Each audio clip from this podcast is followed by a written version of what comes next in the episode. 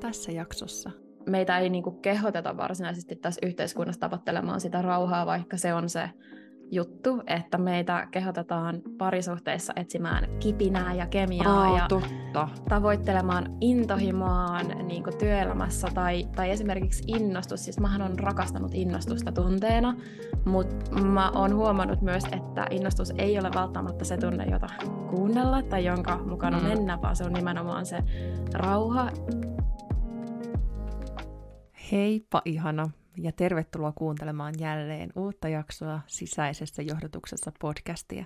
Mun nimi on Iisa Heinola ja mä tuon sulle joka viikko sisältöä, inspiraatiota, ajateltavaa, joiden avulla sä pääset nostamaan sun värähtelyä, vastaanottamaan viestejä sun sisäiseltä johdotukselta, kohtaamaan sun henkimaailman auttajat ja ennen kaikkea elämään elämää sisäisessä johdotuksessa, kuunnellen sitä sun omaa viisautta, ainutlaatuista viisautta, jotta sä voit uskaltaa tehdä just ne valinnat, jotka on sulle oikein. Löydät niitä vastauksia, mihin Google ei todellakaan tiedä, mikä on oikein, vaan ainoastaan sinä tiedät. Ja siitä on kyse koko tässä podcastissa. Ja tänään mä oon niin innoissani, kiitollinen, oh, jotenkin tärisen innosta, koska mä saan jakaa sulle jälleen uuden vieraan. Tällä kerralla mä sain haastateltavaksi aivan ihanan Reetta Vahasen. Reetta on yrittäjä ja unelmoja, joka lähti etsimään jotain merkityksellisempää työtä, päätyi valmentamaan vapautta kaipaavia yrittäjiä, kasvattamaan niitä omia unelmiaan, löytämään myös ne. Ja Reetan yritys Hiljainen voima – kert- se nimi kertoo just sen. Me tässä podcastissa itse asiassa puhuttiin, että onko sisäinen johdatus ja hiljainen voima sama asia, ja päädyttiin siihen, että ehkä se vähän on. Ja se on se viisaus, joka meistä kumpuaa, johon meidän on päästävä käsiksi löytääksemme se merkityksellisyys ja se syvyys, se sisältö, se elämä, mikä oikeasti ruokkii meitä, meidän hyvinvointia.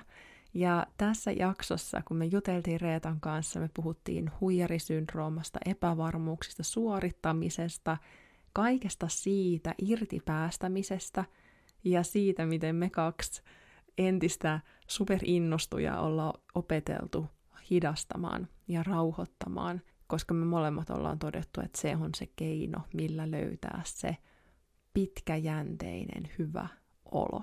Meillä oli aivan ihana keskustelu meidän tarinat oli tosi samanlaisia, vaikka me ei olla Reetan kanssa mitenkään pitkältä tunnettuja. Somessa toisiamme seurataan, mutta tuntuu, että oltaisiin pitkältä ajalta tuttuja, joten toivon, että sullekin on sellainen rento olo istua meidän kanssa, missä ikinä ootkaan, ja viettää tämä hetki.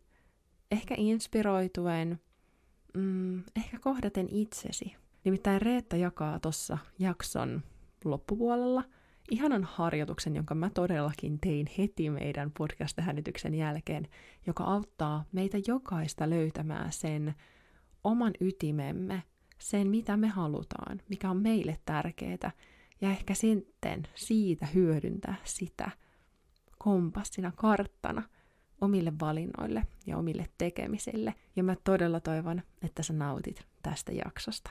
Ennen kuin aloitetaan, haluan vielä muistuttaa sinua siitä, että mun ilmainen kolmen päivän hyvän mielen haaste Nosta värähtelyäsi on sun käytettävissä täysin ilmaiseksi osoitteessa iisaheinola.fi kautta haaste. Mä laitan sen linkin tähän jaksokuvaukseen ja pääset sieltä suoraan tulemaan mukaan tähän haasteeseen, jossa saat itsellesi kolmena päivänä kolme ihanaa ohjattua lempeää harjoitusta, jotka auttaa sua kääntymään sisäänpäin, kohtaamaan sun oman voiman, jotka auttaa sua tulemaan takaisin sun energiaa, nostamaan sitä omaa värähtelyä ja sitä kautta voimaa paremmin, kuulemaan paremmin sen oman sisäisen johdatuksen. Tuu mukaan osoitteessa iisaheinola.fi kautta haaste.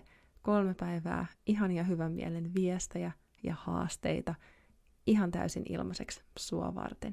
Tuu mukaan iisaheinola.fi kautta haaste. Mutta nyt pidemmittä puheitta – Tervetuloa kuuntelemaan mun ja Reetan keskustelua hiljaisesta voimasta. Sisäisessä johdatuksessa podcast on jälleen kerran saanut vieraan ja tällä kertaa meillä on ihana, ihana, ihana Reetta Vahanen. Tervetuloa mukaan podcastiin Reetta. Kiitos, hei ihana olla täällä. Ihana kun tulit. Mä, mä on, mulla on sellainen tavoite ja ajatus, että mä kutsun podcastiin vieraaksi sellaisia ihmisiä, joiden kanssa mulla on turvallinen olo. ja, ja, ja joiden tarinan ensinnäkin, no täysin oma lehmäojassa haluan itse kuulla, mutta sitten joita mä myös ajattelen, että joiden tarina inspiroi.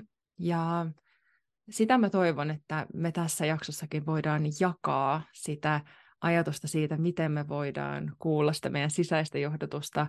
Ja mm, sun kanssa me puhuttiin paljon siitä, ollaan puhuttu rohkeudesta ja siitä, miten kulkea kulkea sitä omaa polkua. Ja kaikki, mitä sä teet työkseskin, niin oikeastaan vahvistaa nimenomaan sitä, että ihmiset kulkisivat sitä omaa polkua. Olisitko voinut kertoa vähän lyhyesti, että mi- mitä sun työ on, mitä sä teet tai mikä se on se juttu, mikä saa sun sydämen sykkimään? Joo, ehdottomasti. Mä valmennan erilaisia pienyrittäjiä, usein sellaisia luovia, ehkä herkkiäkin, ehkä monesti naisyrittäjiä, mutta ei välttämättä tarvi olla niin rakentamaan sellaisen yrityksen, mm, mi- mihin he kokee ehkä jotenkin niin yhteyttä ähm, ja niin kuin omilla ehdoillaan, koska bisnesmaailmaa ei ole rakennettu äh, meitä varten, mm-hmm. äh, eikä, eikä meidän ehdoillamme, niin jotenkin mä haluan olla muuttamassa sitä, että asioita voi tehdä eri tavalla, että meidän ei tarvitse sovittaa itseämme jotenkin sellaiseen kovaan bisnesmaailmaan, vaan me voidaan tehdä asiat eri tavalla. Toi on niin tärkeää ja mä siis mä täysin fanitan, tota, koska toi on niin totta.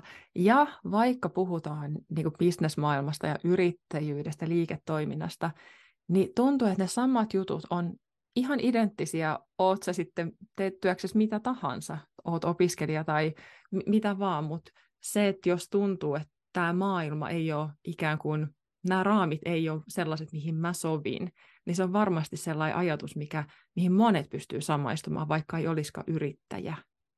Joo, ihan totta. Tämä ei päde mitenkään vaan niin kuin liiketoimintaan ja bisnesmaailmaan, vaan niin kuin koko meidän tavallaan elämää. Että totta kai se on tehty vähän niin kuin silleen, vahvimmille niille, jotka pärjää, ja sitten muut jotenkin jää vähän niin kuin ehkä ulkopuolelle, tai joutuu jotenkin soveltuun siihen tai jotenkin vaan kestämään sitä, mutta, yes. Mutta mä oon myös miettinyt sitä, että koska meidän esimerkiksi niin burnout-lukemat on niin hurjia ja mielenterveyshaasteet niin tavallaan kasvaa koko aika, että onkohan tämä tehty enää oikeastaan kenellekään. Mä luulen, että toi on todella relevantti kysymys. toi, on, toi on erittäin hyvä. Ja, tota, ja mä itse asiassa siis mä rakastan, mä muistan kun sä toit tämän vähän niin kuin uudistetun. Mä oon seurannut sua pitkään, sä olit sun omalla nimellä, mutta sitten kun sä tulit tällä sun niin kuin nykyisellä nimellä hiljainen voima, niin mä olin silleen, että yes, että on niin hyvä, että koska sitä meissä kaikissa on nimenomaan se mm-hmm. hiljainen voima. Haluatko kertoa siitä, miten se syntyi se hiljainen voima? Joo, siis tosi mielelläni. Mun yritys oli itse asiassa ensin nimellä Rohkea Creative, ja, tota, ja siis sekin, se oli sellainen, että no tämä on tarpeeksi hyvä, että mä oon silleen Reetta rohkea. Mm, niin Ja, ja, tota, ja sitten jossain, olikohan se ehkä sen jälkeen, mä löysin tota sellaisen Brené Brownin äh, sitaatin siitä, että rohkeus, niin kuin äh, englannin, englanninkielinen sana courage, on alun perin tullut latinan sanasta cor, en osaa, en osaa lausua latinaa, jos ette tienneet, mutta... mutta Toisin siis kuin kaikki muut. Joo, just, niin, just nimenomaan, siis koska kaikki muut osaa. Mutta siis Kyllä. tulee latinan sanasta core, mikä viittaa sydämeen, mm. äm, mikä, ja tavallaan, että rohkeus tai courage on alun perin viitannut siihen, että miten toimia sydämestään, miten puhua sydämestään, niin sitten se on vaan muuttunut jotenkin ajan myötä tarkoittamaan tällaista niin kuin sankarillista rohkeutta. Ja sitten mä mietin, että mä tykkään ihan hirveästi ensinnäkin tuosta ajatuksesta, että kuuntelee omaa sydäntään ja että se on rohkeutta kuunnella omaa sydäntään ja niin kuin toimia sen mukaan. Ja siis tämä oli tämä mun alkuperäinen, mutta mä oon tulossa tähän hiljaisen voimaankin. Joo, siis mä, mä kuuntelen aivan haltioituneena. ja, tota, ja siis mä ajattelin, että tämä on tavallaan niin kuin sellainen asia, mikä ohjaa tosi paljon sitä mun tekemistä ja niin kuin, äh, niin kuin kuvastaa sitä, niin kuin mistä mun tekemisessä on kyse. Mutta sitten mä huomasin jossain vaiheessa, että kun mä olin ollut yrittäjänä ehkä, mä en muista enää minkä aikaa, ehkä mm. vuoden, ja, tai puolitoista vuotta. Sitten mä tajusin, että mä olin hokenut monesti sitä, että siinä kun me kuunnellaan itseämme, on tosi paljon hiljasta voimaa, tai kun me ää, toimi, niin kuin ollaan omia itseämme tai toimitaan omilla ehdoillamme, niin siinä on enemmän sellaista hiljasta voimaa kuin siinä, että me yritetään sovittaa itseämme johonkin malleihin tai ää, olla jotain muuta kuin mitä me ollaan. Niin sitten kun mä tajusin sen joku kerta, että mä oon hokenut tätä niin kuin viimeiset puoli vuotta, ja mä olin ajatellut, että tämä nimi olisi ihan hirveän hyvä vaikka johonkin verkkokurssiin tai johonkin, ja sitten mulla tuli, se oli varmaan itse asiassa koronakevättä, mä muistan, mä oltiin mökillä, äh, silloin taisi olla joku sellainen täysikuu-aika, mä mm-hmm. muistan, että oli tosi kaunis äh, niin kuin, tota, äh, täysikuu-ilta, ja oli aika sellainen kylmä, ja mä muistan, että mä hahmottelin tota, niin kuin jotenkin mietin mielestäni, että miltä mä haluaisin, että mun yritys tuntuu, ja mun mielessä pyöri sellainen tietynlainen mielikuva, ja sitten ja sit mä niin kuin hahmottelin sitä, ja sitten mä taisin jakaa sen jollekin mun kaverille, ja sitten olin silleen, että että mä jain sen mun ajatuksen, ja sitten mä olin silleen, että hetkinen, mutta pitäisikö tämän nimi itse asiassa ollakin hiljainen voima, niin kuin mun yrityksen. Ja siis mä, se oli jotenkin niin sellainen kirkas olo, että mä oon hokenut tätä viimeiset puoli vuotta tätä sanaa tai sanaparia, ja mm. että tämä jotenkin kiteyttää sen, niin kuin mitä mä haluan tehdä, koska se on jotenkin se, mitä mä haluan tuoda esiin ja niin kuin, mitä kohti ohjata mun asiakkaita. Ja sitten mä vaihdoin sen sille aika lennosta sen nimen miettimättä sitä sen enempää. Koska se tuntui oikealta. Joo, just niin. Siinä vaan niin kuin kaikki loksahti paikoilleen. Ja siis tuossa on niin, mä vo, musta tuntuu, että me voitaisiin jo pelkästään tästä aiheesta puhua, puhua koko tämä jakso. Nimittäin toi, mitä sä sanoit siitä Reetta rohkea ja, ja se ajatus, niin siitähän tulee vähän sellainen olo, että mennään niin kuin sapeliojossa kohtaamaan mm. jotain haasteita ja nyt, nyt vaan täältä rohkeasti tullaan ja mennään. Mutta sitten jos mennäänkin hiljaisella voimalla, niin jotenkin tuntuu, että se on niin kuin se troijalainen hevonen, se joka oikeasti niin kuin pistää sen muutoksen. Se, siis koska ju, just se ajatus siitä, että jos me tehdään asioita vanhalla tavalla, me ei voida saada aikaan uusia lopputuloksia. Et me, me, mekin, niin kuin, mä luulen, että me molemmat ollaan menty sillä rohkeudella ja kyllä me nyt mm. vaan niin kuin mennään ja sopeudutaan just sen herkkyyden kanssa siihen. Meillä on tosi samanlainen tausta, me ollaan molemmat tuolta niin kuin liikemaailmasta eikö säkin ole markkinoinnin parista mm. jopa? Että me ollaan niinku ihan melkein identtiset ne meidän taustat, miten me ollaan päädytty tähän. Niin, niin se, että meidän ei tarvi enää niinku pärjätä siellä, vaan me otetaan se ihan se meidän oma juttu ja lähdetään tekemään sillä ja menee sillä eteenpäin. Just se hiljainen voima. Se on niin ihana. Ja mulla on itse asiassa ihan tosi samanlainen fiilis ja niin kuin tarina sisäisen johdotuksen kanssa. Se oli sanapari, mitä mä hoin koko ajan, kunnes mä tajusin, että ei hitto, että olisiko tämä nyt se juttu, mihin niin kuin jäädään, mistä lähdetään kulkemaan. Ja siinä oli kanssa se rauha ja selkeys, kun se hetki tuli ja se vatias, että no niin, tästä on. Hei, ihana, ja musta tuntuu, että näissä on paljon yhteistä hiljaisessa voimassa ja sisäisessä johdatuksessa todellakin, mä oon itse asiassa kirjoittanut tuohon mun vihkoon, että onko hiljainen voima sama kuin sisäinen johdatus, koska musta tuntuu, että se mm. on. Mm. Se, on se, se on se johdatus, joka tulee meistä, kun me ollaan siinä rauhassa, kun me ollaan, saadaan, oikeastaan annetaan itsellemme lupa olla sellaisia kuin me ollaan. Ja jotenkin niin kuin opitaan hyväksymään, rakastamaan itseämme sellaisena kuin ollaan, kohdataan rauhassa se meidän ominaisuudet, ja sieltä se lähtee kumpuamaan. silloin musta tuntuu, että me ollaan siinä, että, että me ollaan istuttu alas ja universumi on vähän sille, että no niin, nyt me päästään asiaan. Nyt sä oot niinku hiffannut, että mistä tässä on kyse, mitkä ne on ne sun jutut, ja lähdetään tästä eteenpäin. Lähdetään siis, tästä työstä. Joo, siis kyllä, ehdottomasti. Ja niin kuin, siis musta tuntuu, että mä oon ainakin niin monta kertaa yrittänyt olla jotenkin jotain muuta tai mennä jonkun muun mallilla, ja se ei ole ikinä niin kuin, vienyt mua kauhean pitkälle, ja sitten mulla on kuitenkin muutamia sellaisia niin kuin, ehkä kokemuksia mun elämässä, kun mä oon ollut silleen, että et, et ei, mä en, nyt mä en enää yritä olla jotain muuta, että nyt mä oon oma itseni, ja sitten ne, ne on joka kerta niin kuin jotenkin niin paljon positiivisemmin osannut yllättää mut, kun mä oon niin kuin voinut toivoakaan, niin mä uskon siihen kyllä tosi, tosi, tosi vahvasti. Toi on tosi tärkeä pointti toi, että kun uskaltaa olla oma itsensä, niin se positiivisesti yllättyminen. Koska mä huomasin, kun sä kerroit tuota tarinaa, niin mulla tuli sellainen niin kuin ennakko-odotus, että sä sanot jotenkin, että se on niin kuin backfire, niin kuin tavallaan jotenkin, niin kuin, um, että sä oot saanut näpeille siinä, kun sä oot ollut oma itsesi. Ja mä hämmästyn, että mistä tämä tuli, tämä tällainen niin kuin oletus.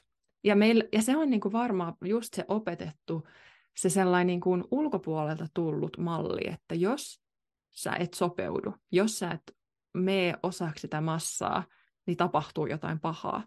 Mutta ihan niin kuin säkin äsken sanoit, ja sitten kun mä rupean miettimään, niin niin mullakin on ne kokemukset, että oikeasti se on aivan päinvastoin.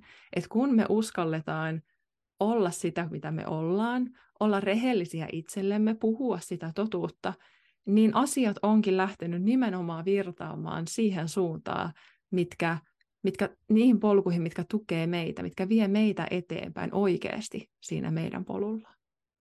Joo, Kyllä, ehdottomasti. Vaikka täytyy sanoa, että on mulla kyllä sellaisiakin kokemuksia, missä mä oon jotenkin ehkä avannut sydäntäni tai ollut jotenkin oma itseni, ja sitten ne on niin kuin jotenkin, eivät ole menneet positiivisesti. Että et täytyy myöntää, että on myös sellaisiakin, mutta ehkä just jos mä mietin tavallaan sellaisia mun elämää ja sen suuntaa tai mun yritystä ja sen suuntaa, että jos mä oon yrittänyt tehdä mun yrityksessä jotakin jollain tavalla, tai mun vanhassa, vanhassa palkkatyössä kun mä aloitin siellä, mulla oli ihan hirveä huijarisyndrooma, koska mä olin ihan sikanuori ja sitten mä olin yhtäkin jossain viestintäjohtajien ja päälliköiden kanssa siellä isojen organisaatioiden neukkarissa, sitten mä olin sillä, että mitä mä teen täällä. Mm-hmm. Ja sitten mä yritin jotenkin ylläpitää jotain sellaista ihme-asiantuntijaroolia, sellaista, mitä mä ajattelin, että minkälainen mun kuuluu olla, vakava ja niin kuin jotenkin, en mä tiedä, asiallinen ja, tai virallinen tai jotenkin ja sitten mä muistan, että mä sain yhdestä työpajasta vähän huonoa palautetta siitä, että mä en niin kuin, ollut kauhean asiantunteva. Ja sitten mä suututti se jotenkin ihan hirveästi, ja sitten mä olin silleen, että okei, että tämä mitä mä teen ei selvästikään niin kuin, toimi, että mä yritän olla joku tällainen niin kuin, mm. asiantuntija, tai tämä oma versioni asiantuntija. Sitten mä olin silleen, että ihan sama, mä oon tämän jälkeen oma itseni, ja että mä oon oikeasti tosi ylpeä siitä, että sen matkan, minkä mä oon käynyt, että vaikka mulla ei ole, mä en ole kauppatieteiden maisteri, tai mä en ole mä en tiedä, mitä mun olisi pitänyt olla, mutta kuitenkin, uh, mutta mä oon silti ylpeä siitä matkasta, minkä mä oon käynyt läpi, ja mä tiedän, että mä pystyn antaa näille ihmisille, ja mä silleen, että tästä lähtien, kun vedän mitä tahansa työpajaa, niin vedän sen omalla tyylilläni, ja sille, mihin mä koen tavallaan sellaista paloa ja yhteyttä, ja sen jälkeen asiat alkoi menee paljon paremmin. mä sain paljon parempaa palautetta kaikista työpajoista, mitä mä, ää, mitä mä vedin, niin se on ollut jotenkin sellainen tosi iso merkki myöskin siitä, mutta on ollut kyllä muitakin tavallaan kokemuksia, mutta se, se on ollut jotenkin tosi selkeä ja sellainen, mitä mä mietin mun niin kuin yritystoiminnassakin paljon, että miten paljon merkityksen, tai miten paljon enemmän se hyödyttää meitä, kun me ei yritetä ahtaa itseämme jonkinlaiseen muottiin, vaan, milla, vaan me tehdään asiat niin kuin meidän tavallamme, niin omalla tavallamme, niin siinä on, siinä on hiljaista voimaa. Siinä on nimenomaan sitä.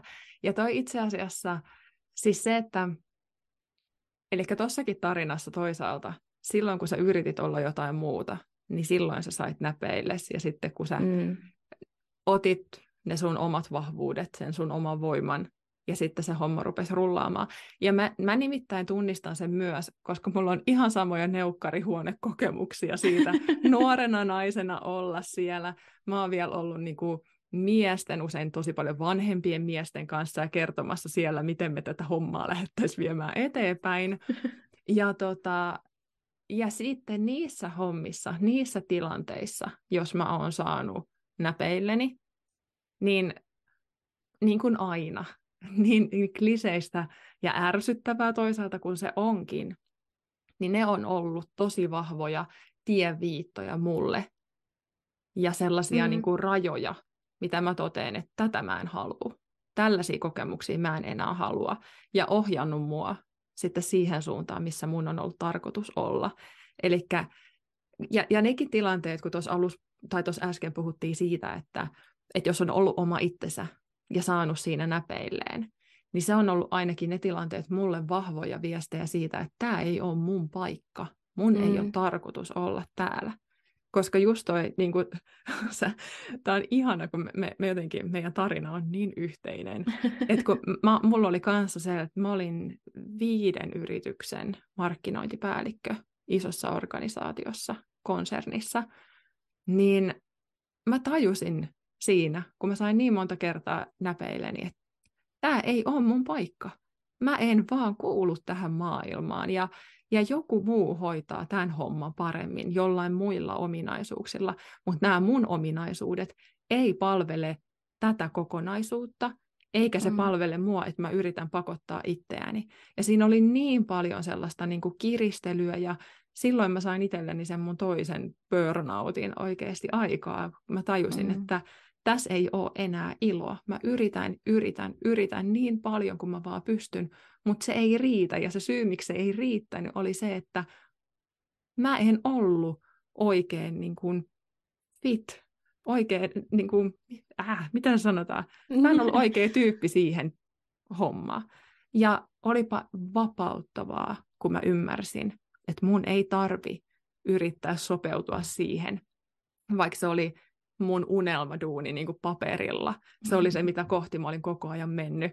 Ja sitten kun mä olinkin siellä, niin mä tajuin, että ei hitsi, että mun paikka on jossain ihan muualla. Se vaatii aika siis... paljon poveria, että uskaltaa myöntää sen. Ja mun piti mennä tosi pohjalle, että mä oikeasti sitten sain myönnettyä sen itselleni. Joo, siis mulla on ihan siis tosi samanlainen kokemus siitä, että mä olin tavoitellut sitä duunia niin kuin, siis koko ikäni mahdollisesti. Et sit, mm. ja, sit, ja se oli ihan mun unelmaduuni, kun mä sain sen. Eikä mennyt kauaa, kun mä olin silleen, että ei tämä nyt ehkä ole ihan sitä, mitä mä halusin. Ja ei nyt ehkä tunnu ihan siltä, mitä mä halusin. Ja äh, mä oon siis sen jälkeen, kun mä lähdin sieltä, niin mä oon itse asiassa miettinyt monta kertaa, että tavallaan kuinka traumatisoiva se kokemus ehkä oli. Ei tapahtunut mitään ihan hir... No, no tapahtui kaikenlaista, mutta kuitenkin ylipäätään se, että on sellaisessa maailmassa, mihin ei sovi ja joutuu koko aika ähm, niin kuin yrittää just pinnistellä ja niin kuin tavallaan olla ehkä jotain muuta kuin on, niin kuinka kauan on kestänyt, vaikka mullakin tavallaan vähän niin kuin kuori niitä äh, kerroksia sen jälkeen yltä, kun mä lähdin sieltä, että mm. tavallaan pääsee taas palaamaan itseensä. Niin, ja siis se on niin inhimillistä ja niin samaistuttava ja tosi tärkeä tiedosta, koska jos me ei oikeasti tiedosteta sitä, että se tarvii aikaa, se, se turvallisuuden tunteen löytäminen. Ja jotenkin musta tuntuu, että ei se ikinä, en, en tiedä tuleeko se missään vaiheessa sellaisena niin kuin sataprosenttisena, että tässä näin, koska koko ajan tulee uusia juttuja, koko ajan tulee uusia oppeja, mm. sitä mukaan kun äh, ikään kuin toipuu eheytyy niistä vanhoista, niin tulee vähän niin kuin uusia, koska se taas toisaalta vahvistaa sitä meidän omaa polkua ja sitä, mikä se on se, missä me voidaan hyvin, missä me ollaan omimmillamme ja muistuttaa meitä siitä, siitä vanhastakin, että ei tähän. Joo, siis ehdottomasti. Hei, mun teki myös ihan hirveästi mieli nyt keskustella sun kanssa sellaisesta yhdestä ajatuksesta liittyen tavallaan tuohon meidän palkkatyökokemukseen. Um, niin kuin siitä, että ei koe olevansa siellä, niin kuin, niin kuin, että tavallaan tämä ei ole mun paikka, niin mä mietin myös sellaista, että mä näin joku aika sitten, tai tästä on ehkä vuosi, en muista, mutta näin jossain sellaisen ää, niin kuin huijarisyndroomasta sellaisen ajatuksen, että että siis tämähän on tosi usein erityisesti naisten haaste, mm-hmm. on varmasti siis miehekin, mutta erityisesti naisten. Ja siinä puhuttiin siitä, että et, et huijarisyndrooma liittyy siihen, että kun sä oot sellaisessa paikassa, jota ei ole tehty sulle ja sä et ole nähnyt ihmisiä, jotka tavallaan niin kuin tekee sitä samaa, että et silloin sä koet tavallaan niin kuin sitä huijarisyndroomaa, että kun sä oot silleen, että et mun ympärillä on, no säkin sanoit, että paljon niin kuin vanhempia miehiä esimerkiksi, että tavallaan, että tämä ei ole niin kuin mun paikka, ää, ja että sitä tavallaan paikkaa ei ole tehty sulle. Ja mä mietin, että se on, niin kuin, mä ajattelen, että nämä niin kuin molemmat asiat voi olla samaan aikaan totta, että se, että että sekin paikka ei ollut sun paikka, missä olit, ja se paikka, missä mä olin, ei ollut mun paikka, mutta että nämä on myös, tämä on niin kuin myös ehkä yhteiskunnallisesti sellainen haaste, että me ollaan niin totuttu näkeen ehkä tietynlaisia ihmisiä tietynlaisissa paikoissa, ja siksi mm, niin kuin, tietynlaisten ihmisten on vaikeampi ehkä sopeutua niihin, jos on vähänkään vaikka herkkä tai introvertti tai tosi jotenkin luova, niin voi olla vaikea ehkä nähdä, tai riippuen mistä tahansa, että voi olla, että jossain paikassa voi ollakin äh, liian vähän luova tai jotain muuta, mutta et kuinka paljon se liittyy siihen, että et, et asiat on sitä, että tämä ei ole mun paikka selvästikään, mun pitää olla jossain muualla, ja sitten toisaalta sitä, että yhteiskunnallisesti niin kuin, valkoisena heteromiehenä on ehkä helpompi hmm. löytää niin kuin, omia paikkojaan, ja meidän muiden on ehkä vaikeampi nähdä itseämme niissä paikoissa, ja sitten kokea, että sen takia saattaa kokea vaikka huijarisyndroomaa, tai sitten se tuntuu vielä raskaammalta sen takia, koska ne paikat ei ole tehty meille. Toi on tosi hyvä ajatus, ja mun mielestä tuossa to, on niinku tosi monta näkökulmaa, mihin voisi tarttua.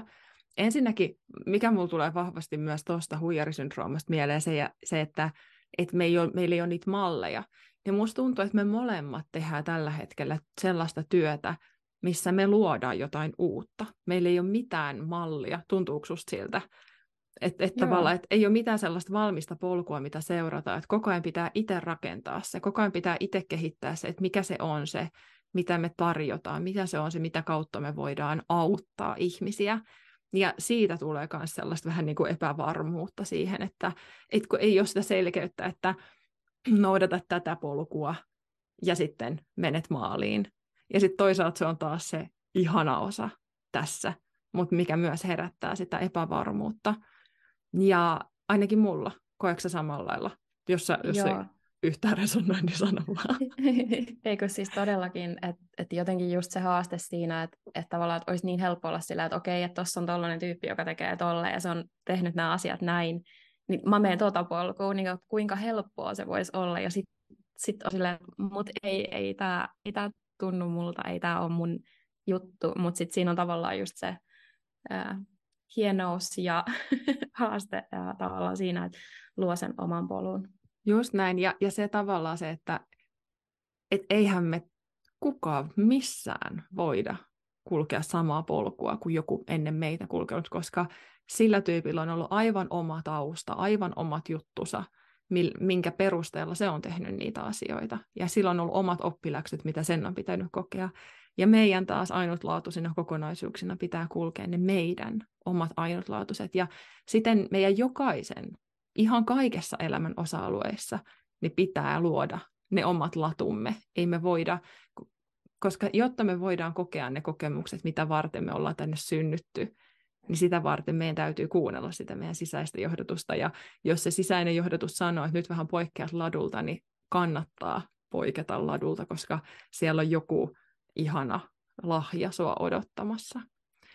Mutta mitä tuohon, koska mä myös rupesin miettimään, toi kun sä puhuit tuosta huijarisyndroomasta ja tästä ihanan tutuista valkoisista heteromiehistä, niin jotenkin musta tuntuu, että ja, ja vähän niin kuin sä sanoit tämänkin jo tuossa aikaisemmin, että onko se maailma enää heitäkään varten. Että heidän mm. on nimenomaan helppo niin kuin astua niihin saappaisiin, koska ne sattuu olemaan samankokoiset saappaat. Mutta sitten ne voikin todeta, että ei hitto, että eihän mä tee näin saappailla mitään, kun mä haluaisin tanssikengät jalkaa. Että, mm. et, et, et se, että se on toisaalta vähän niin kuin ansa myös se valmiiseen muottiin astuminen. Ja, ja se vie niin kuin kaikilta sitä liikkumavaraa ja vapautta pois. Mä toisaalta koen, että mä olin tervetullut siihen maailmaan.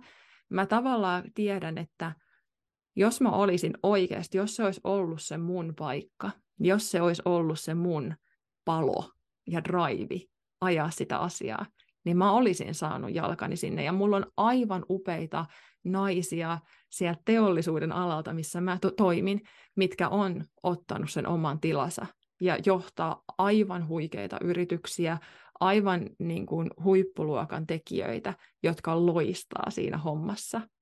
Mutta heilläkin on usein muuten, kun rupeaa miettimään, niin heillä on niin kuin omista isistään, omat isät on ollut vähän niin kuin esimerkkinä ja ottanut ja tehnyt sen tilan heille, sanonut heille, että sä pärjää tässä ja näyttänyt, että se on niin kuin heille sopiva paikka olla, että he on saanut sen vahvistuksen ja sen rohkeuden sitten sieltä. Että tavallaan, siis, niin, mm. sano vaan. Siis ihana kuulla, että on ollut tolleen ja, ja toikin, että kuinka iso merkitys tuollaisella saattaa olla, että on niin kuin omalta isältään saanut kuulla sellaisen niin kuin tavallaan rohkaisun siihen. Ja näitä on monia, monia, monia vahvoja naisia, ketkä mä tiedän, ketkä vetää tuolla niin kuin aivan huippuluokaduuneissa mm. ja loistaa. Ja nimenomaan myös, mutta siinäkin he tekee sitä omaa juttuaan.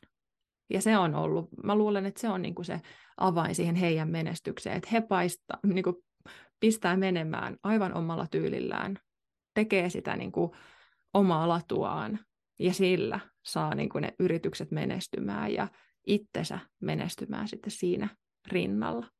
Mutta toi huijarisyndrooma, niin se on niin kuin jotenkin, se on, se on jännä, että se on käsite, koska musta tuntuu, että se on kaikilla jollain mm. tasolla. Että se on niin kuin meidän jokaisen omat epävarmuudet ja se, että meidät pistetään, meidän pitää koko ajan niin kuin jotenkin tässä yhteiskunnassa tuntua, että meidän pitää haastaa itseämme. Se on se sellainen yleinen mm. oletus, että no miten sä aiot nyt kehittää itseäsi tai miten sä aiot haastaa itseäsi.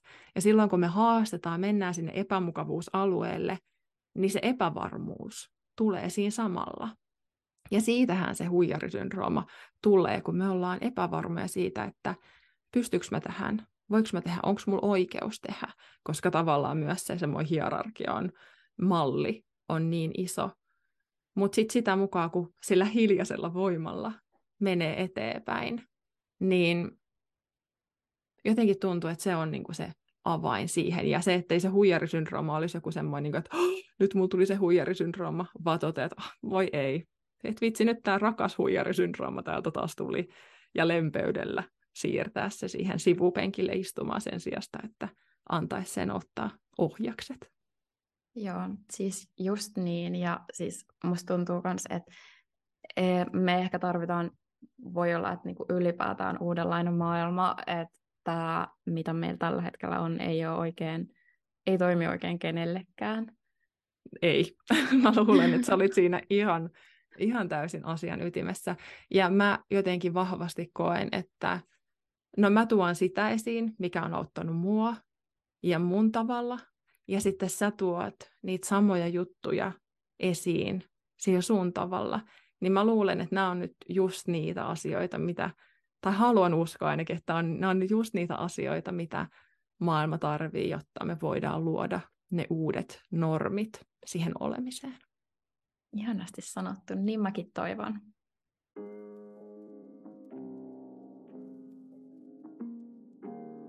Se, mikä mua hirveästi Reeta kiinnostaa, on se, että tai kun mä katson tuolla, minkälaista asiakaspalautetta sä saat ja minkälaisia kokemuksia sun asiakkaat saa sun valmennushetkissä, niin mä oon ihan hirveän utelias kuulemaan, että minkälaisia työkaluja sä käytät jotta ihminen pääsee ikään kuin käsiksi siihen omaan hiljaiseen voimaan, koska eikö jotenkin tuntuu, että siitä se on paljon kyse, että miten me päästään jotenkin kirjautumaan, palautumaan, voisi jopa sanoa. Mun tekee, mä niin näen silmissäni semmoisen kuoriutumisen. Miltä se susta tuntuu, että jos sulle tulee asiakas, joka haluaisi oppia haluaisi kohdata sen hiljaisen voiman, niin minkälaisilla työkaluilla tai harjoituksilla te, sä lähdet sitä lähestymään? Siis ihana kysymys. Tosi usein mun luokset tulee ihmiset, ää, yrittäjät, niin kuin sellaisella ajatuksella, että, että tavallaan ehkä se tilanne tuntuu sekavalta, eikä oikein ole ihan varma siitä, että mikä se oma juttu on. Ja me lähdetään siitä liikkeelle tavallaan, että me käydään läpi sitä, sen yrittäjän tarinaa, sitä juttuusta, miksi se tekee sitä, mitä se mm. tekee, ja saatetaan joskus äh, risussa tavallaan niin kuin ihan silleen siihen ytimeen, johonkin yhteen lauseeseen tai yhteen sanaan tai yhteen asiaan, että tämä on se ydin ja tästä kaikki lähtee. Ja sitten me tehdään tämä tosi usein ensin, selkeytetään se tavallaan, että tämä on tämä yrityksen ydin tai brändin ydin tai tekemisen ydin. Ja sitten siihen lähdetään luomaan sitten kaikkea, kaikkea muuta. Ähm, Mutta se on niinku tavallaan usein se, mistä me lähdetään. Ja toi... Selkeytetään, sanotetaan se. Mm. Toi kuulostaa niin yksinkertaiselta, ja sitten kuitenkin toihan on se vaikein työ.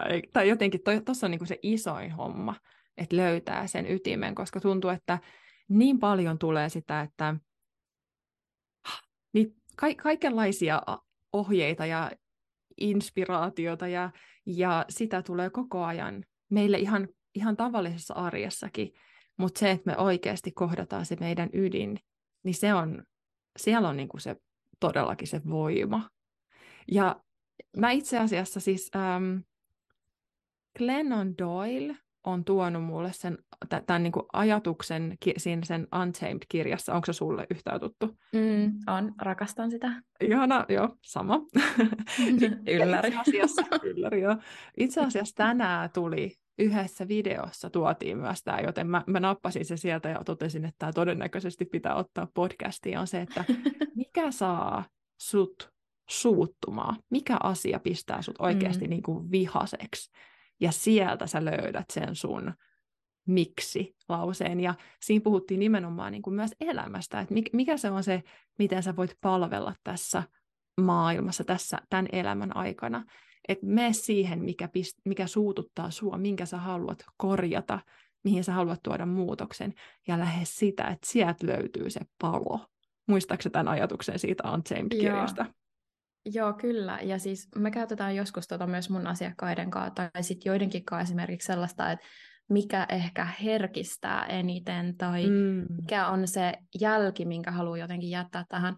Siis mulla on yksi sellainen harjoitus, mitä mä käytän mun asiakkaiden kanssa jonkun verran, jos me lähdetään etsiä sitä, että joskus me lähdetään eri suunnista, koska se riippuu tosi paljon ihmisestä, että mikä toimii, mutta sellaista, että jos ajatellaan vaikka 20 vuoden päähän meitä itseämme, ää, ja meillä on, me ollaan tehty sellainen ura, mitä me ollaan haluttu tehdä, ää, ja tota, niin kuin sillä, mistä me ollaan ylpeitä, sitten me ollaan jossain joku järkkää jonkun seminaarin, ja sitten meidät pyydetään sinne puhujaksi kertomaan meidän urasta, ää, tai jostain siitä aiheesta, mikä on ollut meille sellainen juttu, ja sitten se niin kuin juontaja on silleen, että ja nyt seuraavaksi tulee tämä tyyppi täältä, mm. niin mitä me haluttaisiin, että miten se esittelee meidät, niin kuin, mitä, se, mitä me haluttaisiin, että mitä se sanoo, että tämä tyyppi on tehnyt tätä ja tätä, tai keskittynyt tähän ja tähän, tai muuttanut tälleen tätä ja tätä, ja mitä me ei ehkä haluttaisi, että siinä on, niin kuin, että millä ei olisi ehkä niinkään väliä, niin mä tykkään, musta tämäkin on tosi jotenkin herkullinen harjoitus.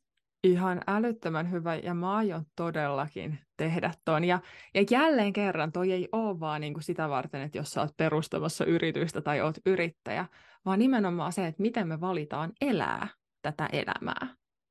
Mm, ehdottomasti. Mi- mihin asioihin me halutaan pistää meidän huomio, meidän äm, energia. Ja koska kun me oikeasti löydetään sieltä ne, ne meidän ydinsyyt, niin sieltä myös tulee se motivaatio ja se voima, se sitoutuminen tehdä niitä asioita.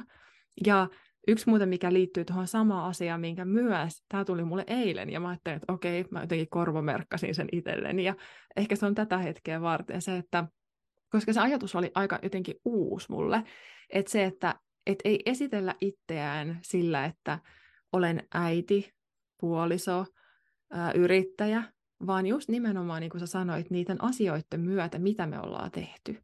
Asioita, jotka, joiden puolesta me seisotaan, että ne olisikin ne, mitkä määrittelee meidät, eikä tittelit ikään kuin, tai tällaiset niin kuin, roolit, missä me ollaan elämässä. Mä pidän tuosta ajatuksesta ihan hirvittävän paljon.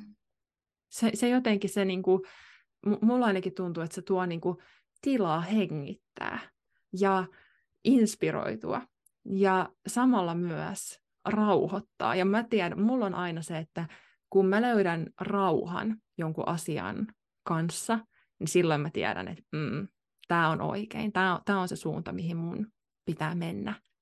Ja tämä on mulle mä se. niin samaa mieltä. Joo, et, et se, se, ja se on ihana kuulla myös, koska se, se, se niin kuin on mun kokemuksen kautta se, se fiilis, se tunnetila, mitä meidän on hyvä lähteä tavoittelemaan. Ja mun valmennuksissa, esimerkiksi tuossa sisäisen johdatuksen oppikoulussa, niin me käytetään ensimmäinen kolmasosa nimenomaan siihen, että me lähdetään hakemaan sitä rauhaa. Me lähdetään laskeutumaan siihen rauhaa, koska siitä fiiliksestä, kun me saadaan siitä jutusta kiinni, niin on niin hyvä lähteä, menee eteenpäin.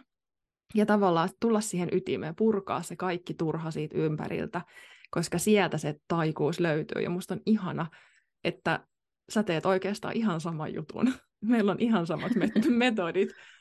Ja, niin kuin, ja se toimii. Se vaan hitsiviä toimii. Ehdottomasti. Ja siis mä oon miettinyt paljon sitä, että ähm, että miten meitä ei niin kuin kehoteta varsinaisesti tässä yhteiskunnassa tavoittelemaan sitä rauhaa, vaikka se on se juttu, että meitä kehotetaan parisuhteissa etsimään kipinää ja kemiaa Aa, ja totta.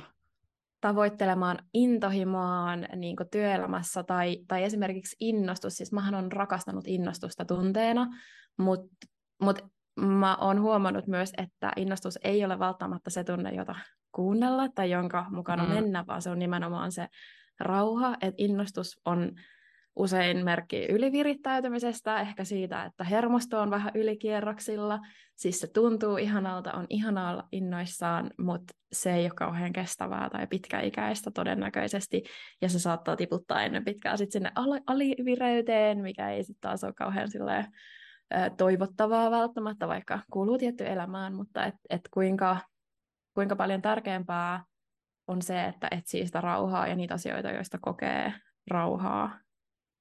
Todellakin. Siis se, se on niinku se pitkäjänteinen. Se on se, niinku se, se on se pitkän aikavälin tie. Että ei vaan rakenneta jotain lyhyttä, jossa se in, innostus taas sitten on niin kuin varmaan hyvä. Mutta sitten kun halutaan oikeasti luoda pitkän aikavälin hyvinvointia, niin silloin se rauha on se, mikä vie. Mä jotenkin äsken vaan kuuntelin ja nyökyttelin tässä silleen, että joo, että toi on niin totta, koska mä oon kanssa, kuinka ollakaan se innostuja ja, ja jotenkin niin kuin monta rautaa tulessa. Ja mä tiedostan esimerkiksi nyt, että mulla on ollut tässä tosi lyhyessä ajassa tosi monta uutta lanseerausta. Tuli niin kuin, että tuli uusia valmennuksia, tuli uutta kurssia ja oli ihana innostua, mutta nyt mä huomaan, että mä kaipaan niin kuin oikein super paljon sitä rauhaa ja selkeyttä sen myötä. Että se ei, ole, se ei ole kestävä olotila, missä ollaan. Et nyt mun pitää taas tehdä töitä, että mä pääsen siihen rauhaan ja siihen olotilaan, mikä niin kuin, mm, kestää ja kantaa, vie oikeasti eteenpäin ja auttaa mua pitämään sellaisen niin kuin tasapainoisen hyvän olon. Siis kyllä, ja siis innostushan on ihan mahtava niin kuin polttoainetta saamaan asioita aikaiseksi, ja sen voimalla voi saada jotain juttuja tehtyä niin kuin ihan mielettömän nopeastikin, mutta sitten ehkä sillä just pitkällä aikavälillä niin kuin se rauha on tosi tärkeä. Jotenkin, koska ei me niin kuin, jos mä mietin vaikka niin kuin yritystoimintaa, että sitä on, niin kuin joitain asioita voi tehdä innostuksella, mutta yritystä ei voi rakentaa pelkästään innostuksen varaan, vaan Joo. siihen tarvitaan jotenkin sitä sellaista niin kuin rauhaa, sellaista ehkä selkeyttä, koska mä ajattelen, että mulla ainakin rauha ja selkeys kulkee käsi kädessä. Innostus Todellakin. ei ole välttämättä aina selkeyttä. Joo, mä, mä täysin allekirjoitan tuon. Ja, ja niin kuin, m- mä huomaan, että mä opettelen sitä rauhassa elämistä. se, se ei ole mulle niin kuin se, että mä oon oppinut, mä oon niin pitkään elänyt sen innostuksen ja sen niin kuin reagoimisen energiassa, että mä joudun tekemään joka päivä tietoisesti työtä, että mä palautan itteni siihen rauhaan, koska se ei ole niin kuin se mm, taso, missä mä oon tottunut kellumaan, mutta se on se taso, missä mä valitsen olla, koska mä tiedän, että se on se energia, mistä missä mä voin hyvin, missä mä palvelen parhaalla mahdollisella tavalla. Ja se on se mun valinta. Ja sillä mä niin kuin haluan opettaa itseni uudelleen tavallaan valitsemaan sen tason tietoisesti. Siis ihan sama juttu. Ja mä mietin sitäkin, että kuinka paljon meidän yhteiskunta ja kuinka monella saattaa olla sellaisia, sellainen tausta, että on vaikka jotenkin ehkä ollut turvatonta elämässä tai mitä tahansa ylipäätään, niin kuin, että on, tai ylipäätään on tosi suorituskeskeisesti ehkä kasvanut, mm. niin tottuu tavallaan siihen, että se innostus on se tavoiteltava paikka olla. Ja jos tavallaan hermosto ja on niin kuin tottunut siihen tavallaan, että tämä on se tavoiteltava asia, niin silloinhan se tasapaino ja sellainen rauhantunne voi olla tosi tosi pelottavaa ja tavallaan tuntuu tosi turvattomalta, niin siihen tottuminen voi vaatia kyllä vähän harjoittelua. Ja yksi tunne, mikä mulla tulee niin kuin mieleen, niin on syyllisyys. Että saaks mä olla Joo. tässä? Saaks mä olla rauhassa? Saaks mä äh, vaan niin kuin nauttia tässä? Olla Joo, vaan. ehdottomasti. Et, et mä en ole, jos mä en ole koko ajan niin kuin pyrkimässä eteenpäin. Ja me ollaan juteltu tässä mun kavereiden kanssa, jotka on palkkatöissä, ja yksi on sellainen, että hän niin kuin viihtyy työssään. Ja, ja hän myös tietää, että mm, hän varmaan voisi saada parempaa palkkaa jossain muualla, mutta se työ, missä hän on, niin hän oikeastaan tykkää siitä ja se on selkeää ja, ja hän tietää, että hänellä on selkeät työajat ja, ja ei tarvitse tuoda niitä töitä välttämättä himaa. Mutta sitten on myös tullut se sellainen, että mut kun hän on ollut siinä työssä jo pitkään ja samassa firmassa, että pitäisikö tässä nyt mennä eteenpäin mm. ja johonkin toiseen, niin kun, että et näyttäisi CV-ssä siltä, että on oikeasti niin kuin, et, niin kuin suu, niin kuin kasvusuuntautuneet ja haluaa kehittyä ja kasvaa, niin tuntuu jotenkin niin kuin häkellyttävältä. Että jos ihminen voi hyvin, niin sitten se, että, että se jotenkin ei näyttäisikään hyvältä ulospäin, että on ollut rauhassa ja sitoutunut esimerkiksi. Niin jotenkin niin kuin, tosi silmiä avaava niin kuin, haaste tässä meidän yhteiskunnassa. Joo, ehdottomasti. Ja koska siis niin paljon opetetaan sitä, että pitää mennä ylöspäin ja eteenpäin, mutta se, se ei välttämättä aina ja kaikille ole paras vaihtoehto, vaan siellä ylempänä ja edempänä voi ollakin jotain, niin kuin tavallaan, että se ei olekaan enää, enää sellaista, mitä haluaisi olla, tai niin kuin mikä ehkä lisäisi meidän hyvinvointia tai saisi meidät voimaan hyvin. Niinpä, tai, tai, tai kohottaisi meitä, jotenkin edistäisi mm. meidän kasvua tai hyvinvointia. Ja sitten tässäkin on jännä, kun puhutaan niin kuin, no nyt tietenkin luontaisesti puhutaan niin kuin töistä, me ollaan molemmat niin kuin, rakastetaan meidän töitä ja varmasti ollaan niin kuin, tosi niin kuin, innostuneita siitä, mutta sitten myös se, että ainakin mulla on tosi tärkeää oppia rajaamaan sitä, että tämä on mun työtä, ja sitten mulla on myös, mitäs mä uskaltaisin sanoa, ainakin 60 prossaa elämässä niin kuin muutakin juttua, mille jättää aikaa. Ja se, että mä en voi kasvaa ja laajentua kaikilla osa-alueilla koko ajan samaa aikaa. Että mun pitää vähän, että jostain pitää vähän löysätä, että jos toista haluaa niin kuin kasvattaa ja jotenkin muistaa pitää se tasapaino myös sitten siinä. Siis mä niin samaistun tuohon ja mä koen, että mun elämästä on tullut ihan super paljon mielekkäämpää sen jälkeen, kun mä aloin tekemään mun vapaa-ajalla enemmän sellaisia asioita, minkä ei tarvitse tuottaa mitään, tai te, niin kuin tavallaan niiden ei tarvitse kasvaa mihinkään, mä voin vaan tehdä niitä siksi, että niitä on kiva tehdä. Lakkasin lukemasta sellaisia älykkökirjoja, mitä yritin aina aiemmin lukea, ja sitten olin silleen, että vitsi, kun tämä on niin raskasta, ja sitten aloin lukea erityisen paljon fantasiaa, ja sitten yes. silleen, niin. siis me, meitä yhdistää myös tämä niin kuin young adult fantasiakirjat, ja tiedätkö, mä oon siis tänä kesänä löytänyt myös niin kuin romanttiset komediakirjat, niin kuin romcom. Mä en edes tiedä, että sellainen kirjakenri on olemassa, ja mä oon siis ahminut niitä. Mä oon, mä oon niin tuossa, kun mä laitan lapsia nukkumaan, niin Kindle vaan valo loistaa, kun mä oon jonkun kirjailijan kanssa jossain villissä parisuhteessa jotain. Niin se on niin vapauttava ja se on niin jotenkin Kyllä. hartiat laskee, että ei tarvi kasvaa ja kehittyä, vaan voi hakea myös sitä, että mikä tuo itselle hyvää oloa. Ja oikeastaan siis, siis sehän on se mitä, ainut, mitä meidän pitäisi hakea. Siis nimenomaan, siis, se, siis siitähän tässä elämässä on kyse. Niinpä. Niistä siis me selvitettiin, me selvitettiin elämän tarkoitus. Tämä on paras jakso ikinä. Oikeasti siis se, että ää, mä tuossa toi mu, mä, mä, mä oon kirjoittanut siis tuon Lupaloistaa kirjan, jossa mä käyn läpi nimenomaan sitä, että miten me päädytään siihen, että me pienennetään itseämme.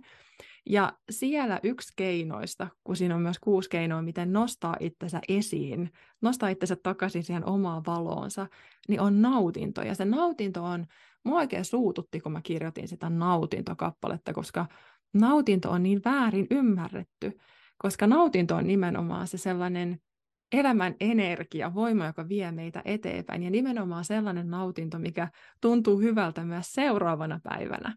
Et ei vaan se, että vedetään niin kuin pää täyteen tuolla niin kuin diskossa ja seuraavana päivänä kärsitään, vaan se, että kun me tehdään asioita, jotka tuntuu hyvältä, levätään, ei koko ajan kasveta ja kehitytä, pidetään itsestämme huolta, niin silloinhan me ollaan siinä energiassa ja värähtelyssä, missä me palvellaan parhaalla mahdollisella tavalla ja voidaan oikeasti koko ajan jopa melkein nauttia elämästä. Kyllä, mutta on myös ihan superpelottavaa antaa jotenkin itselleen lupa niin sal- jotenkin sallia itselleen hyvää. Tai mm. en mä tiedä, tämä ei välttämättä ole kaikkien kokemus, että voi olla, että tässäkin tähän liittyy erilaiset elämänkokemukset ja traumat ja se, miten on kasvanut ja kaikkea, mutta se, että sallii itselleen hyvää ja sitä niin kuin asioista nauttimista, eikä sitä, että kaiken pitää olla jotenkin niin kuin kovaa ja askeettista ja kehittävää mm. tai eteenpäin vievää, vaan että voi tehdä asioita, jotka ei kehitä yhtään, vaan on vaan ihan sairaan ihan niin. Niin. Ja siis se on niin kuin jotenkin aivan häkellyttävä ajatus, että antaisi elämän olla hyvää. Ja, ja toi ihmeiden oppikurssi, mitä, mikä on mulle ollut ainakin sellainen, niin kuin, varmaan säkin oot kuullut sen nimen vähintään, toi Course in Miracles, mm. niin siinä on niin kuin, puhutaan ihmeistä ja siitä, että ihmeet, kun elämässä tapahtuu ihmeitä, niin se on se luontainen olotila. Silloin, silloin niin kuin luonto toteuttaa itseään mm, sillä tavalla, niin kuin se on tarkoitettu. Silloin kun me ollaan linjassa, me voidaan hyvin, niin on tarkoituskin, että elämässä tapahtuu koko ajan ihmeitä. Ja mun mielestä toi kuuluu vähän samaa sarjaa toi, että on luontaista nauttia elämästä. On luontaista kokea ihania asioita, tarjota itselleen hyvää oloa, asioita, jotka tuntuu hyviltä. Ja et, et se on niinku se perus lähtökohta, eikä se, että meidän pitäisi olla jossain ruuvipenkissä rutistaa itseämme koko ajan mm. ja, ja niinku vaan enemmän, enemmän, enemmän. Vaan että meidän on tarkoituskin voida hyvin. Just niin, ja siis silti joskus voi olla tosi ihana haastaa itseään, mutta mä ainakin ajattelen, että mulla se iso muutos on ehkä ollut se, se oli varmaan just se hetki, että mä olin sillä tavoitellut sitä unelmaduunia, ja se oli ollut se mun sellainen johtotähti, mitä kohti mä menin, ja sitten mä sain sen, ja mä olin silleen, että tää tuntuu ihan paskalta, anteeksi kirjoilu, mutta se tuntui ihan kauhealta. Ja sitten mä olin silleen, että et, tota, et, et eihän tässä ole mitään järkeä, niin kuin, ja ylipäätään mä aloin haastaa siinä vaiheessa niin sitä, että niin kuin, miksi mä tavoittelen joitain asioita ja niin kuin, että onko mä ikinä ollut tyytyväinen yhteenkään asiaan, minkä mä oon jotenkin niin saavuttanut. Ja sitten mä tajusin, että en, että ehkä ne tavoitteet ei olekaan se juttu, ja mä aloin miettiä enemmän, Daniel Laportella on sellainen ajatus niin kuin tavoitetunteista, että mitä jos me hylätään mm. tavoitteet ja enemmän mietitään niin kuin tavallaan tavoitetunteita. Ja sitten viime syksynä mä näin sellaisen teorian siis siitä, mikä niin kuin jotenkin räjäytti mun pään, koska se oli, niin kuin, että miksi tästä ei puhuta enemmän, enempää, mutta niin kuin siitä, että miten dopamiini, mielihyvähormoni dopamiini erittyy meidän kehossa. Ja siis tämä liittyy odotuksiin, että jos me asetetaan odotuksia tilanteille, niin kuin päivälle, elämälle, mille tahansa, jos me saavutetaan ne odotukset, niin dopamiinin eritys ei muutu mitenkään. Jos me jäädään meidän odotuksista tai tavoitteista, niin dopamiinin määrä laskee radikaalisti, eli meillä on tosi kurja olo vaan ja. jos me ylitetään meidän odotukset, dopamiinin määrä kasvaa. Ää, ja tästä, tästä, tämän jälkeen mä mietin sitä, että, niin että siis to, pointti tavallaan on se, että me ei aseteta odotuksia asioille tai ei vaatimuksia asioille, vaan annetaan niiden olla sitä, mitä ne on, ja ollaan siinä hetkessä enemmän, ja sitten me voidaan vaan yllättyä positiivisesti, eli kokea niitä ihmeitä. Nyt munkin tajunta jotenkin niin kuin räjähti. Koska niin. siis niin... Mä, mä jotenkin, mä, mä siis niin kuin, mulla on tuhat ajatusta tällä hetkellä päästäni, koska mä niin samaistun tohon, että onko mä koskaan tyytyväinen. Ja mä siis, äh, se, se oli tosi jossain niin kuin, eh, ei nyt vuosituhannen alussa, ehkä jo 2010-ish, kun tuli tämä fitness, tällainen puumi mm. Suomeen. Ja, ja sitten tämä Pulmeen, Jari Pulmeentula oli niin jotenkin, ja Fitfarm oli tosi paljon. Ja, ja silloin oli tällainen, tämä Pulmeentula oli tämä tyytyväisyyteen loppuu kehitys. ja me heitettiin sitä ihan läppänä niin kuin kotona mun, mun puolison kanssa, ja mä olin siis, niin kuin, mä treenasin tosi, tosi paljon, ja oli ihan niin kuin sille, että joo, että ei ole muuta vaihtoehtoa, että sitä vartenhan tästä treenataan, että mennään sitten joskus johonkin fitnesskisoihin ja terveisiä syömishäiriötaustasta ja kaikkea. Ihanaa, että siis niinku aivan siis kuningasajatus.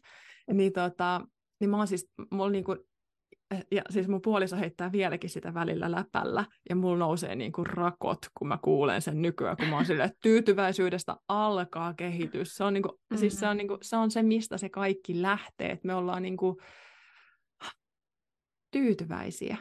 Ja sitten siitä mm. lähdetään eteenpäin ja, ja, suunnit, ja unelmoimaan ja kasvamaan niitä meidän ihania haaveita kohti, mutta vaan sitten, kun me ollaan hyviä, niin kuin voidaan hyvin siinä hetkessä. Ja mä todellakin otan kyllä nyt ton, ton ajatuksen noista tavoitteista ja nimenomaan siitä, että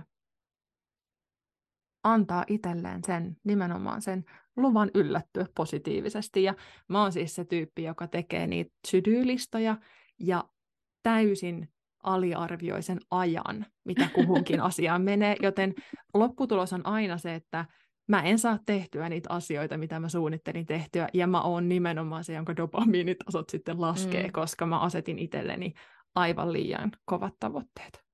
Ouch. Joo, siis toi, toi on siis superhyvä esimerkki, niin ja sellainen tosi konkreettinen esimerkki, että mikä fiilis itsellä on päivän jälkeen, jos jäi puolet asioista tekemättä tai edes osa niistä tekemättä, versus se, että sä oot tehnyt enemmän kuin sä ajattelet esimerkiksi, ja sehän liittyy siihen, että mitä sä oletat voivasi tehdä, ja siis meillä varmaan kaikilla on niin tavallaan tosi ylioptimistinen suhde aikaan ja siihen, että kuinka kauan joihinkin asioihin menee, niin mä ainakin, mä käytän sellaista Monday Hour One-ajatusta niin kuin mun ajanhallintaan, mutta siinä on niin kuin mulla sellainen päivän aikana, että okay, nämä jutut mä teen, Uh, ja mä yritän aina, kun mä katson mun viikkoa vaikka tai sitä päivää, niin mä yritän aina vähentää sieltä asioita, että mulla olisi sellainen mm-hmm. olo, että mä saan ne oikeasti tehtyä.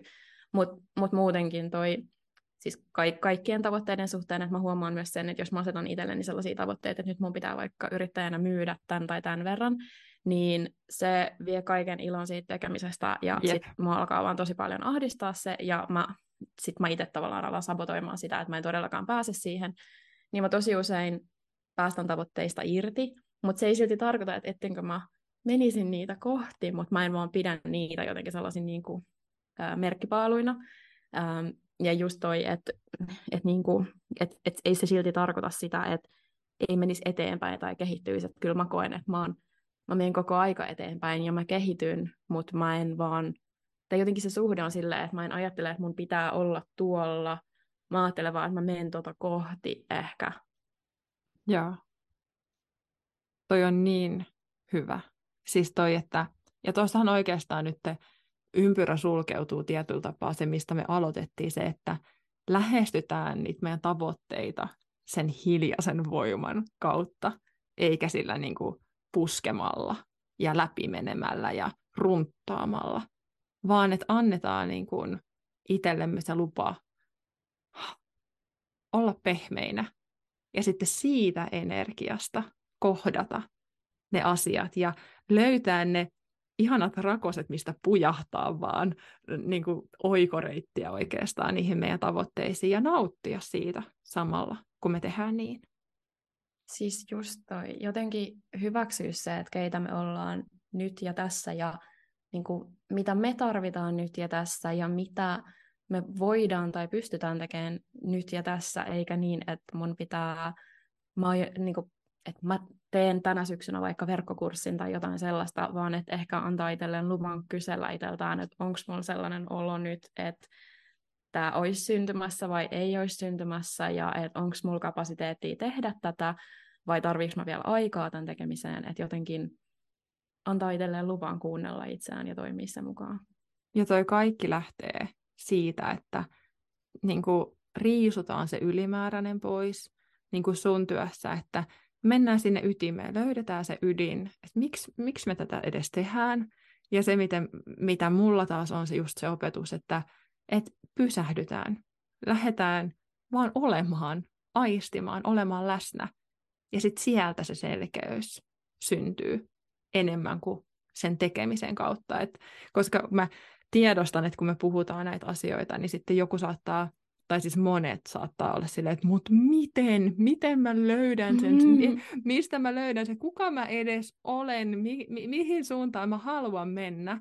Ja jos, jos nyt sulla on, hei kun kuuntelet tätä, niin sellainen olo, että sä et niinku tiedä yhtään, että mikä juttu ja että mitkä ne on edes ne asiat, mitkä sua kiinnostaa ja kutsuu, niin silloin toi on ihana toi harjoitus, minkä Reetta sanoi toi että 20 vuoden päästä, että jos sut esiteltäisiin lavalle, että mitä sä, oot, mitä sä oot tehnyt, mistä sut tunnetaan, mitkä ne on ne sun tärkeimmät asiat.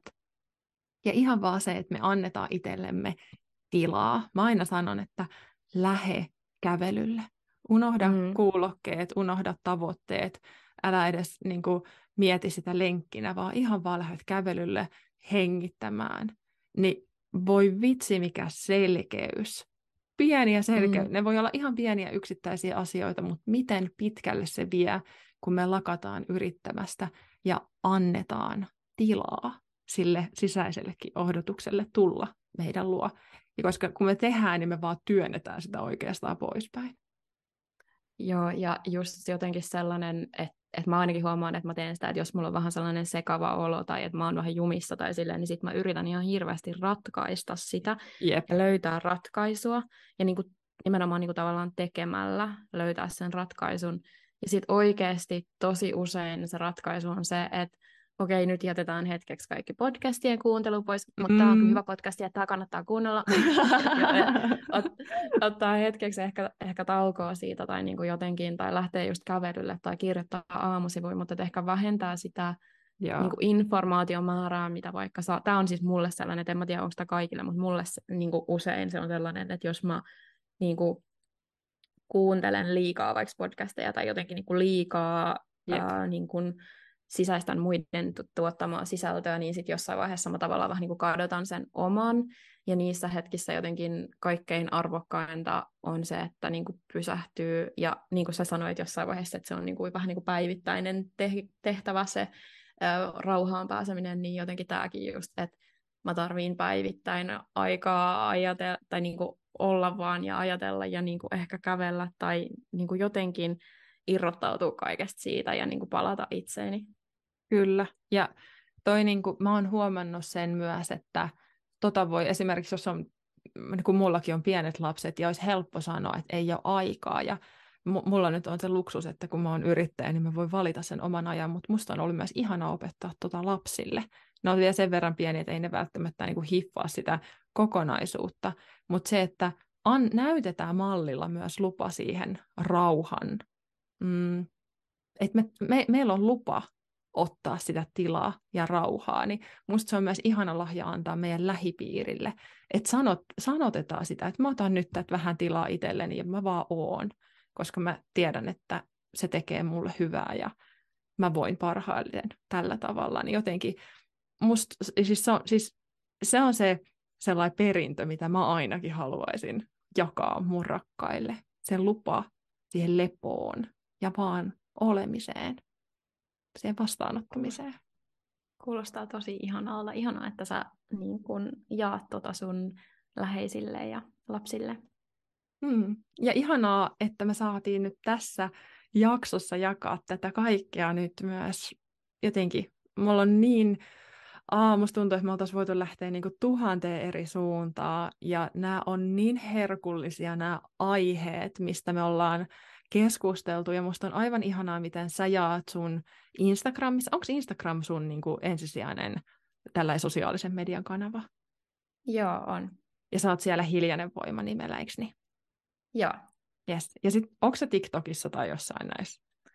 On Ma- TikTokissakin. Harjoittelen siellä nolona milleniaalina tekemään, ah! tekemään videoita. Äh, vähän joskus enemmän, joskus vähemmän, mutta kyllä mä sielläkin oon. Millä nimellä sä oot siellä? Mä oon sielläkin hiljainen voima. Okei. Okay. Mä oon siis, mä oon niin, mä oon päätänyt, että Instagram on niinku, aa, se riittää mulle, mä oon siellä. ja, ja tota, mut, mut ihana aina kuulla, nähdä sun ajatuksia siellä, jotenkin niinku ripotellen koko ajan saada sitä viestiä, sun energia, koska sun energia on aivan ihana ja sillä mä jotenkin niin, niin halusinkin sut tähän ja on niin kiitollinen, että tulit jakamaan tuota sun mm, olemista, koska sä huokut, huout sitä, sitä, mitä sä opetat, niin kiitos kun jaat, kiitos kun oot. Onko sulla hei vielä, jos me ruvetaan vähän niin kuin kuromaan tätä kasaan, pikkuhiljaa lopettelemaan, niin onko sulla vielä jotain, tuntuuko, että on jäänyt jotain sanomatta, tai onko jotain vielä suurta loppukaneettia, mikä, ei, siis ei paineita, ei minkälaisia paineita, mutta onko jotain vielä, mitä sä haluaisit sanoa? Äh, ensinnäkin kiitos, kiitos sun sanoista. Sama juttu mä mietin, että se on ihana seurata, koska se on jotenkin niin sellaista maadoittunutta se sun tekeminen, vaikka sä puhutkin ähm, aiheista, jotka eivät ole aina niin, niin kuin maadoittuneita tai niin kuin maa, maa, maanpinnalla. ja, ähm, Mutta sitten teki mieli sanoa tuosta, kun sä sanoit, että mulla on ihana energia, että ettei kenelläkään tule sellainen olo, että mä oon joku zen-mestari, niin tota, täytyy sanoa, että äh, täällä on ihminen, joka takkuilee keskittymisen kanssa ja kärsii masennuksesta ja niin kuin, et, olen silti ihminen, mutta ihanaa, että silti niin kuin ulospäin välittyy, välittyy se, mutta että olen, olen myös virheellinen, epätäydellinen ihminen kaiken sen alla. Ja se oikeastaan onkin se, mikä mun mielestä ehkä vetää puoleensa se samaistuttavuus ja että nämä molemmat asiat voi olla olemassa samaan aikaan. Ja mä Joo, ehdottomasti. Luotan, että tämänkin jakson aikana niin kuitenkin molemmat ollaan puhuttu tosi rehellisesti ja vilpittömästi, niin mä uskon, että se sieltä niin kuin näkyy, että me ei todellakaan olla mitään kuvitella tai haluta edes olla mitään kuruja, vaan ihmisiä, jotka on kokenut tiettyjä juttuja, ihmiset, jotka on löytynyt, löytänyt tiettyjen asioiden äärelle ja jotka nyt haluaa jakaa sitä koko sydämestään, koska se tuntuu siltä, että se on se, se on se palvelu, mitä me halutaan, palvelus, mitä me halutaan jakaa maailmalle, niin that's it. Ei mitään sen ihmeellisempää ja sitten samalla ei mitään, että niinku, samalla myös niinku hienoin juttu ikinä. Niin, siis just niin, että ehkä se onkin kaikkein äh, ihmeellisintä. Just niin. Ja et, et kun me ollaan vaan ihmisiä, ihmisiä toisille, onko se jo peruana sun kappale? Kun se on enkeleitä toisille. että ollaan vaan ihmisiä toisillemme ja kun me kohdataan sydämen, y, sydämen taajuudella, niin silloin se, se on kaikki, mitä tämä maailma kaipaa. Ja silloin se on se ainakin mä koen, että se on se merkityksellisyys, mitä on janonnut, mitä ei saanut silloin joskus. Ja se on se suurin palkkio, mikä tulee, kun saa tehdä tällaista työtä, olla tällaisissa energioissa. Ja vaikka se olisi niin kuin työ, vaan se olisi vaikka joku harrastus tai joku vapaa-ajan toiminta, niin se palkinto, niin oh, ei sen parempaa. Se oli upeasti sanottu. Hmm. Kiitos, kiitos, kiitos ihana Reetta, kun olit täällä. Mä pistän sun kaikki yhteystiedot tuohon jaksokuvaukseen. Jos oot yrittäjä, yrittäjäksi, yrittäjyydestä unelmoiva, niin mä en suosittelisi ketään niin lämpimästi kuin Reetan palveluita siihen, että sä nimenomaan pääset siihen sun ytimeen ja siihen sun hiljaiseen voimaan käsiksi. Kiitos vielä kerran Reetta ja ihanaa siksi jatkoa. Kiitos ja samoin.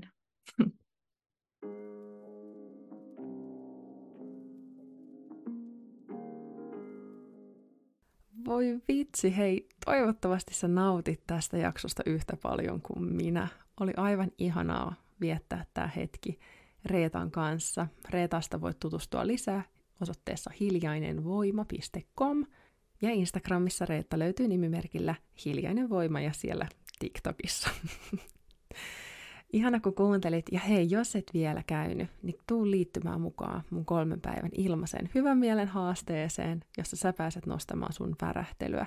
Käy laittaa sun sähköpostiosoite osoitteeseen iisaheinola.fi kautta haaste, ja saat itsellesi kolmena päivänä ihanan ihanan äänitetyn ohjatun harjoituksen, jonka avulla sä pääset kääntymään sun omaan sisäiseen maailmaan, nostamaan sun värähtelyä voimaan paremmin, ja herättämään sen sun oman voiman, oman sisäisen johdatuksen ja sen oman hiljaisen voiman, mistä niin paljon ollaan tässä jaksossa puhuttu.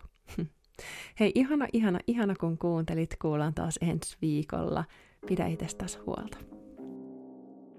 Kiitos ihana kun vietit tämän hetken kanssani. Mikäli sä oot valmis herättämään sun sisäisen johdatuksen, tuu osoitteeseen iisaheinola.fi. Löydät sieltä valtavasti ilmasta sisältöä ja pääset siitä kautta muun muassa liittymään mun sähköpostikaveriksi, jolloin saat sähköpostis joka torstai multa kirjeen, joka nostaa sun värähtelyä, inspiroi sua kuulemaan sun sisäistä johdatusta ja ennen kaikkea pitää sut sisäisen johdatuksen polulla, joka ei aina ole niin helppoa, mutta mä oon täällä just sitä varten, että sä voisit saada tukea tälle ihanalle. Mikäli haluat laittaa mulle sähköpostia, onnistuu se osoitteeseen iisa.iisaheinola.fi. Uusi jakso sisäisessä johdotuksessa podcastia jälleen ensi viikon torstaina. Ja jos et malta odottaa, niin täältä löytyy jaksoja sulle erittäin paljon kuunneltavaksi sitä odotellessa. Vieläkö sä kuuntelet? Ihan mahtavaa. Sä oot mahtava. Ja noin. Nyt musta tuntuu, että tää loppuu. Kuullaan taas pian. Eiks niin? mä niin toivon, että sä tanssit tämän musiikin tahtiin.